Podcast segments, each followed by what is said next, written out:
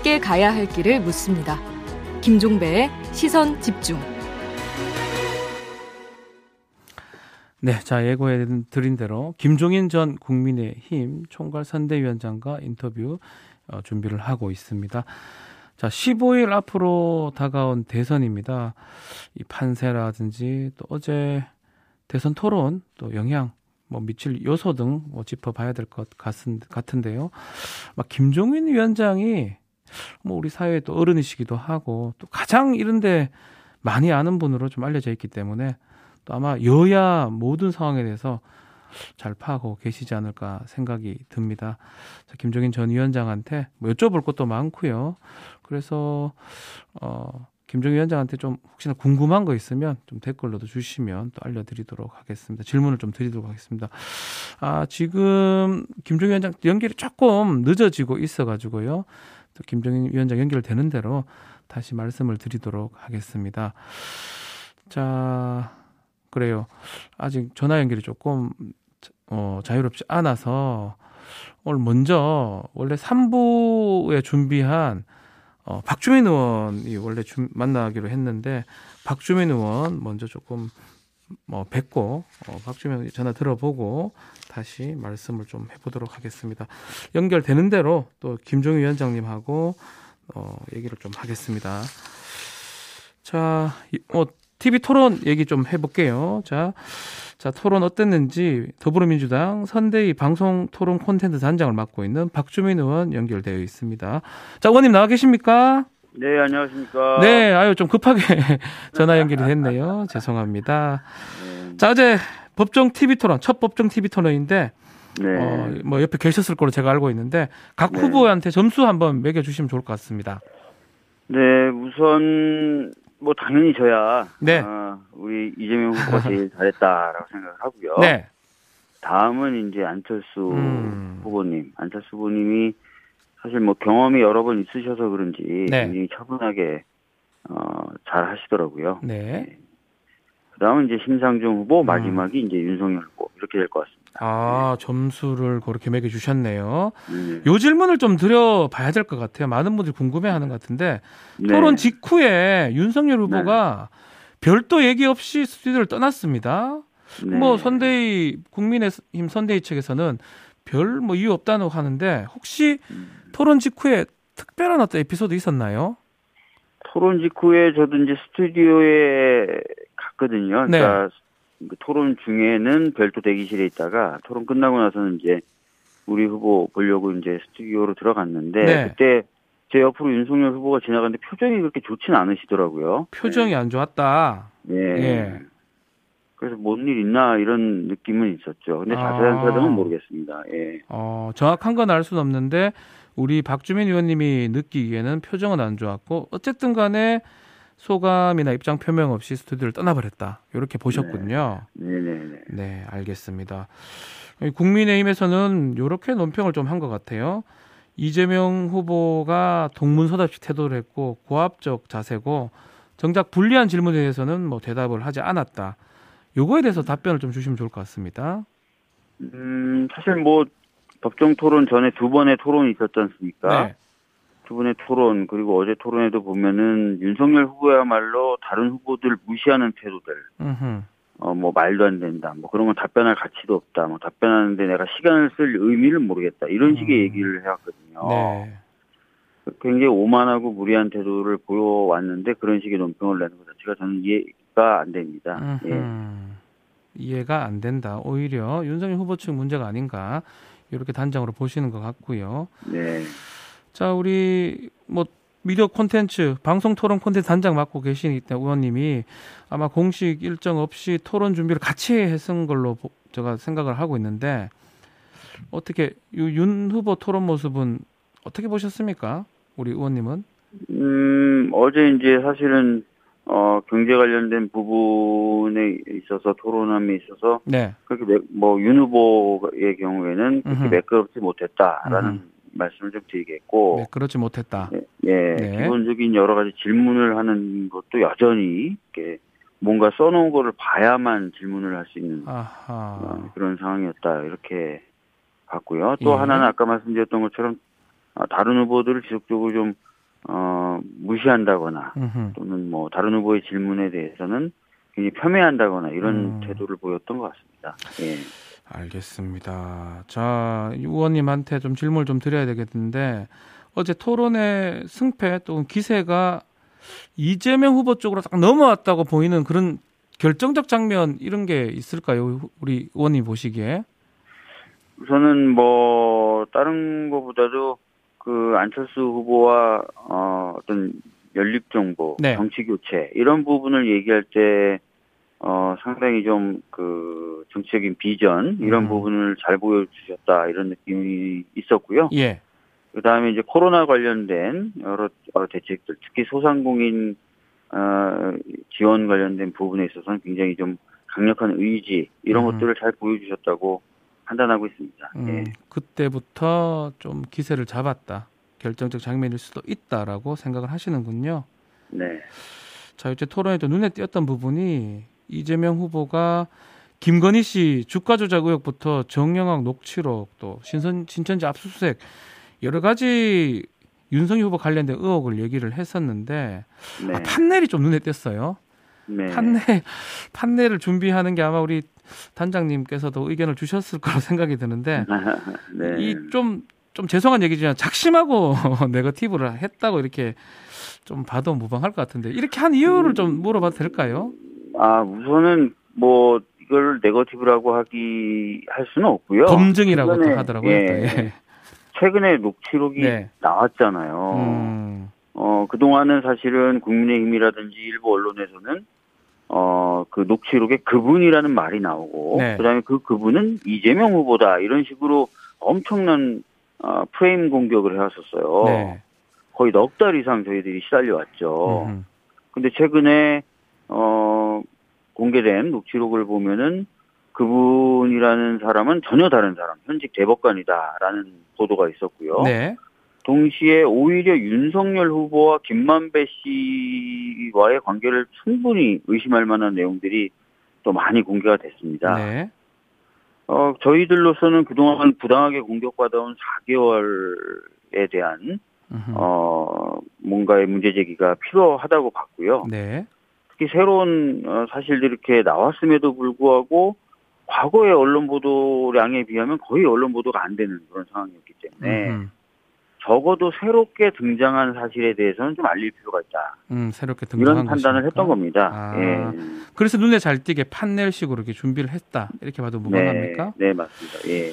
자, 또 이 눈에 띄는 부, 부분이 어제 토론회에서 그 정영학 녹취록 관련해서 이재명 게이트라고 말한 거 책임지겠느냐 라고 하면서 우리 후보 이재명 후보가 허위 사실이면 후보 사퇴하겠느냐라면서 목소리를 높였거든요. 이런 모습은 유권자들이 봤을 때는 좀 어떻게 봤을지 궁금해요. 근데 뭐 사실은 이제 그 어제 그 부분에 대해서는 뭐 단호한 태도를 보여주신 거고요. 네.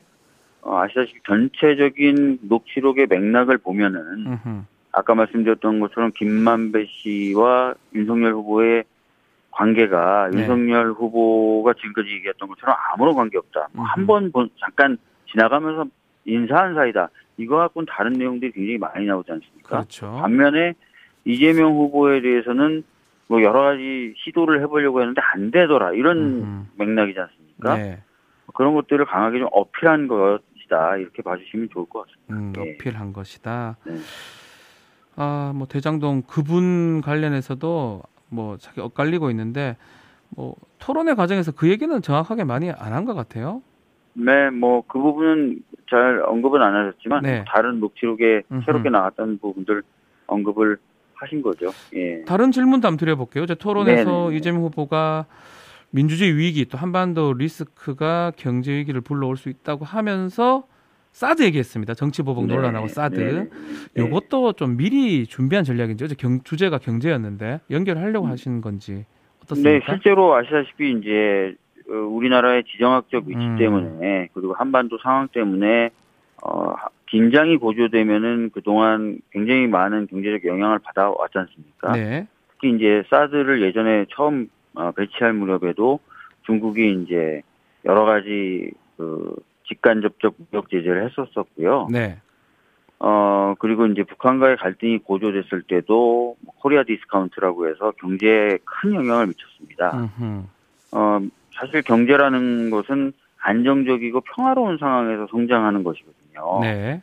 그런데 최근에 이제 윤석열 후보는 표를 의식해서 그런지 계속 갈등과 긴장을 고조시키는 이야기들을 많이 해왔어요. 음흠. 그런 발언들이 과연 경제에 도움이 되겠느냐, 굉장히 먹고 사는 게 힘들고 어렵다는 이 상황에 도움이 되겠느냐라는 문제를 어, 제기하려고 사실은 어, 고민했었던 겁니다. 아, 그래서 예. 준비한 것이다. 네네. 예, 경제랑 또 연결이 되니까요. 그런 것이다. 알겠습니다. 코로나 방역 관련돼도 후보 간의 공방이 이어졌는데 윤 후보가 여당의 그 손실보상법 날치기 처리할 때는 방관하다가 야- 여당 후보가 뭐 인정하니까 뭐 코스프레 그만하라 뭐 이런 얘기도 했는데 이거는 어떻게 보십니까? 손실보상법 처리할 때 이제 여야 간에 이제 여러 얘기가 있었던 것이고요. 예. 어, 그런 의사들이 반영이 돼서 통과된 것이고, 음흠.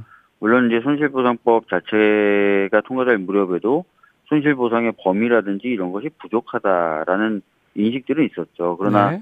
어, 재, 어, 재정적인 한계 또는 여러 가지 여건을 고려해서 그렇게 된 건데 실제로 이제 그 이후에도 오미크론 확산 등이나 이런 것 때문에 아, 자영업자분들이 겪는 어려움이 굉장히 커지고 지속되고 있지 않습니까? 네. 그래서 그 부분도 이제 좀 법을 바꾸든지 여러 가지 이제 보완을 해야 된다라고 생각을 하고 있는 상황인데.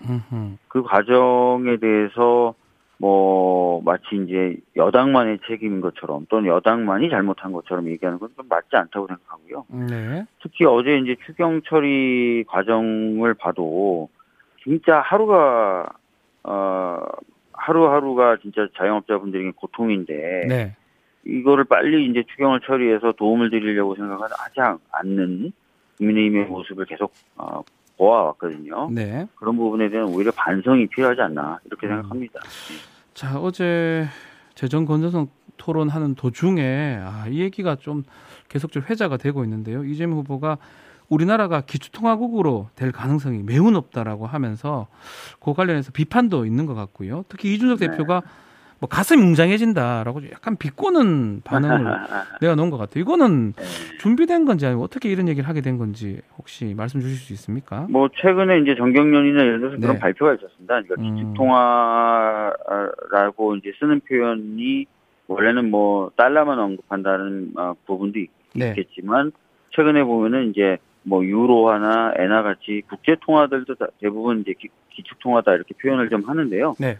정경련 같은 경우에서는 이제 우리나라의 경제력 신장 또는 무역의 어떤 양 이런 것들을 놓고 봤을 때 국제 통화, 어, 기축 통화 이런데 이제 포함될 어, 가능성이 있고 예. 뭐 그, 있다라고 이제 발표를 한 바가 있는 거죠. 그러다 보니까 어, 우리 입장에서도 이제 그런 것들을 실제로 실현하겠다. 특히 음, 이제 음. 우리 어, 공약에 보면 1조 달러의 무역 달성 뭐 이런 부분들이 있기 때문에 네. 그런 목표를 가지고 가겠다라는 것이죠. 예. 가능성이 있고 보도되는 게 있기 때문에 그런 얘기를 했다라는 것이네요. 자 지역 화폐 얘기도 좀 많이 나왔었는데 특히 경기지사 시절 때이 시행했던 지역 화폐 발행 관련해서 심상정 후보 안철수 후보 공이 직접 지원하지 소상공인 왜 우회적으로 지원했냐 이런 얘기를 토론에서 했거든요. 이 대목은 좀 어떻게 판단하고 있습니까? 어, 경기지사 시절 때 이제 직접 지원도 하, 하셨지만 네. 직접 지원을 안 한 게 아니거든요. 마치. 직접 지원을 안 한 것처럼 전제하고 그런 이제 질문들을 하- 하신 부분은 좀 팩트가 좀 잘못된 거고요. 직접 예. 지원도 했지만 그 매출 신장이라든지 이런 것들을 위해서 어, 지역화폐 발행을 한 것이죠. 그러니까 경제가 순환하면서 매출이 증가하고 또 계속해서 이제 순환하게 되면서 어, 경제적인 어떤 회복 효과 이런 것들을 좀 크게 볼 수 있는 수단이다라는 음흠. 그런 주장이신 겁니다. 예. 네, 알겠습니다. 자, 주도권 토론도 눈에 띄었는데요. 그 안철수 후보한테 정치 체제를 바꾸는 것이 중요하다 이러면서 통합 정부론에 대한 입장을 물어본 것 여기 눈에 좀 띄었던 것 같은데 네. 혹시 안 후보에 대한 러브콜 아니냐 이런 분석도 있는데 이건 어떻게 보십니까? 아, 사실 우리 후보가 그 정치 교체, 아, 그리고 정치 교체의 내, 내용으로서 중립적이고 통합적인 내각과 정부의 구성, 양당제의 폐해를 극복, 할수 있는 다당제 이런 것들 이야기는 계속 해왔던 겁니다. 사실. 네. 어, 어제 뭐 처음 얘기한 게 아니라요. 음. 저부터 계속 얘기해 왔던 거고 또 여의도식 정치의 극복 이런 얘기들을 계속 했는데 이런 내용이 사실은 안철수 후보가 또는 심상정 후보가 그동안 해왔던 얘기하고 맥이 닿는 건 사실입니다. 아하. 어, 그래서 이제 어제 그런 내용을 확인한 거죠. 어, 특히 이제 어, 중립적이고 통합적인 정부 구성에 있어서는 다른 어, 정당들과의 교류, 연대 이런 게 필요하기 때문에 특히 더 확인해 본 것이고요. 네, 확인해 본 것이다.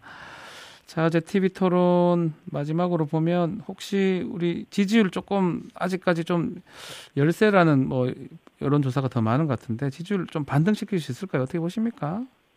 글쎄요, 뭐 토론 한 번이 뭐 지지율을 뭐 어, 가져오거나 뭐 그러긴 쉽지는 않겠죠. 네. 그런데 적어도 이제 어제 토론에서 어, 소상공인이나 장화영업자들 분들을 어, 생각하는 마음이 누가 더 간절한지라든지 또는 아, 경제정책 분야에 있어서 누가 더 고민을 많이 했고 실제 경험을 많이 했는지 이런 부분은 좀 드러난 것 같습니다. 음. 그런 부분을 좋게 판단해 주셨으면 좋겠습니다. 네. 자, 오늘 말씀 여기까지 듣겠습니다. 자, 지금까지 더불어민주당 선대위 방송 토론 콘텐츠 단장을 맡고 있는 박주민 의원과 함께 했습니다. 고맙습니다. 예, 감사합니다.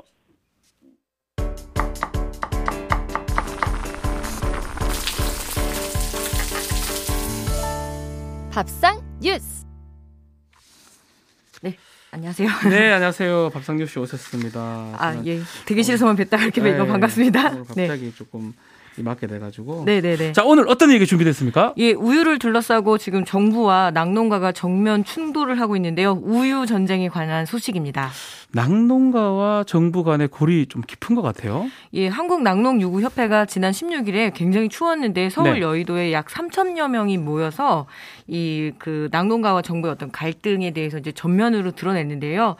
어, 이 낙농제도 개편을 그동안 이제 정부가 시도를 해오면서 이, 이 부분은 이제 유통업체, 그러니까 유업체라 그러잖아요. 네. 유업체의 입장만 대변을 할 뿐이고 농가들을 말살하려는 정책이다 하면서 2011년 이후에 11년 만에 처음으로 우유 납품 거부, 이걸 납유 거부라고 하거든요. 아하. 예, 이런 투쟁까지 하겠다 하면서 이제 대정부 강경 투쟁 선언을 하였습니다. 아하, 일단 이렇게 정부하고 낙농업계가 정면 충돌하는 양상인데 예전에도 뭐 우유값 떨어지니까 막 우유 막 네. 쏟아 붓고 막 이랬던 거 기억이 나는데 이번엔 어떤 이유가 있었던 거죠? 예, 그 밀크플레이션이라는 말이 있습니다. 아. 이 우유를 뜻하는, 뜻하는 밀크와 예. 그리고 물가 상승이라는 인플레이션을 합친 말인데요. 밀크플레이션. 예, 우유는 아무래도 그 자체로 마시는 것도 많지만 네. 뭐 빙과라든가 제과의 필수 재료거든요. 음흠. 그래서 우유값이 오르면 연쇄적으로 관련 제품의 가격이 오르고 물가 상승이 압박을 받는다 해서 이제 이 밀크플레이션인데요. 작년 8월에 원유값 값이 리터당 21원씩 올랐습니다. 네. 그런데 우리가 사 먹는 유제품은 가, 그 제품당 200원이 올랐거든요. 음. 그래서 이에 정부는 원유를 그동안 이제 음용유랑 가공 가공유랑 나누지 않고 어 이렇게 리터당 한 1,100원 정도 이렇게 그 단일 가격을 만들었다라면 이제 앞으로는 용도별로 차등 가격을 적용하자. 즉 마시는 우유와 그리고 이제 뭐 치즈나 버터를 만드는 가공유의 가격을 분리를 해서 가공유회 같은 경우에는 한 200원 싼 한 900원 정도로 싸게. 이렇게 예, 가격을 낮추자는 방안이고 정부가 유 정부가 유업체에 이 가공유 구매 리터당 한 100원에서 200원 정도를 보조를 하겠다. 뭐 이제 이런 방식인데요. 네. 예, 낙농가 입장에서는 정부가 그동안 이런 유업 회사들이 가져가는 유통 마진 문제는 건드리지 않고 결국 만만한 낙농가들만 쥐어짠다라는 그런 불만이 누적되어 왔습니다. 그러니까 아하. 16일 날 정면 충돌이 있었지만 그동안 차곡차곡 쌓여져 왔던 이 갈등들이 정면 양상으로 드러난 거죠. 네. 자, 이게 뭐 원유 가격 연동제, 쿼터 거래제 이런 얘기들이 있는데 우유가 이 쿼터제 방식 이렇게 운영됐다고 봐야 되나요? 네, 그렇습니다. 이 어. 농업에서 생산량의 조절과 생산비를 법적 보장하는 유일한 제도가 바로 이 우유 쿼터제였는데요. 쿼터제. 예, 이 낙농가는 젖소를 사육을 해서 유업체에다가 이렇게 나, 우유를 납품하는 구조잖아요. 네. 뭐 변호사님이나 저나 그 떠올리는 우유 회사 별로 몇 개 없거든요. 저는 서너 개밖에 없는 것 같아요. 예, 그렇죠. 그래서 네. 근데 이 다수의 낙농가가 생산을 하고 소수의 유업체가 가공 판매하는 것이 원유의 기본 공급 구조 구조입니다. 네. 이 원유는 유통 기한은 짧지만 원유를 가공하는 유가공 유가공 업체는 작, 적다 보니까 음흠. 유업체들이 시장을 조정하기가 훨씬 더 유리한 구조인 거는 맞습니다. 그래서 우유를 가져가는 업체가 한정되다 보니까 이 생산자 간 경쟁이 굉장히 심해지고 그렇다 보면은 어, 나 더 송아지 많이 넣어서 더 많이 기를 거야 이렇다 보면 또 우유값 떨어지고 이런 악순환을 조절하기 위해서 네. 2002년에 이제 쿼터제로 도입을 하는 거죠. 쿼터. 그래서 뭐 1년에 얼마 몇만 리터를 생산한다 아하. 이제 이런 정도인데 만약에 한 목장이 폐원을 하면 그 쿼터를 다른 목장이 사서 또 그만큼의 생산할 수 있는 기본적인 어떤 그 공급 고조, 조절 기능들이 있었는데요. 이 부분에 어떤 쿼터제 삭감이라든가 그리고 이 기본 구조들을 조금 흔들려는 면이 있었습니다. 네. 예. 그리고 이 원유 가격 연, 연동제라고 그게, 그게 궁금해요. 연동제는 또 어떤 제도입니까? 예, 이게 굉장히 좀 복잡하지요. 예. 이 계획 생산 체제에서 이렇게 유대 즉 그 농가가 가져가는 원유 값을 결정하는 방식이었는데 아하. 아무래도 낙농가들과 유업체 간의 협상 테이블이 만들어지면 굉장히 그 지난한 과정을 거치거든요. 네. 그럼 이렇게 하지 말고 물가와 그리고 우유 값을 연동을 해서 예, 매년 8월에 오. 이제 이 가격을 결 정하는 구조였습니다.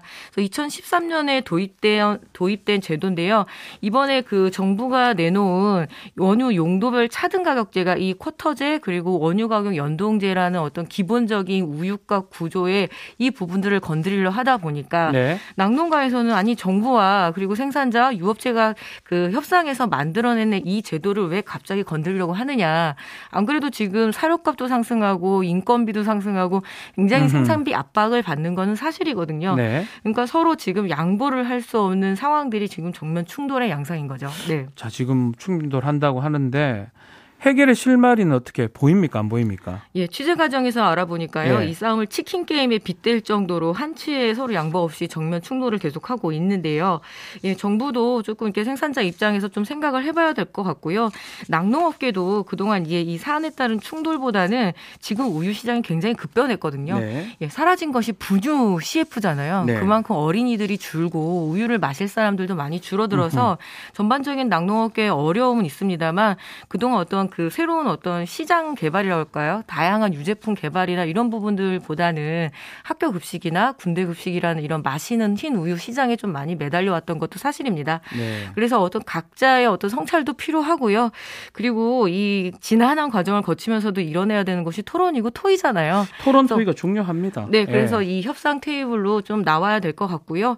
예, 물론 이 우유값의 40%가 유통 비용입니다. 그래서 이 유통 비용이라는 어떤 핵심 문제들을 예, 좀 건드리기도 해야 될 것 같고요. 네, 알겠습니다. 자, 오늘 여기까지 듣도록 하겠습니다. 감사합니다. 네, 고맙습니다. 정은정 농촌 사회학자와 밥상 뉴스 함께했습니다. 네, 박지훈이 진행하는 김종배의 시선 집중 2부는 여기까지고요. 저는 잠시 후 8시 3부에서 다시 뵙겠습니다. 잠시만요.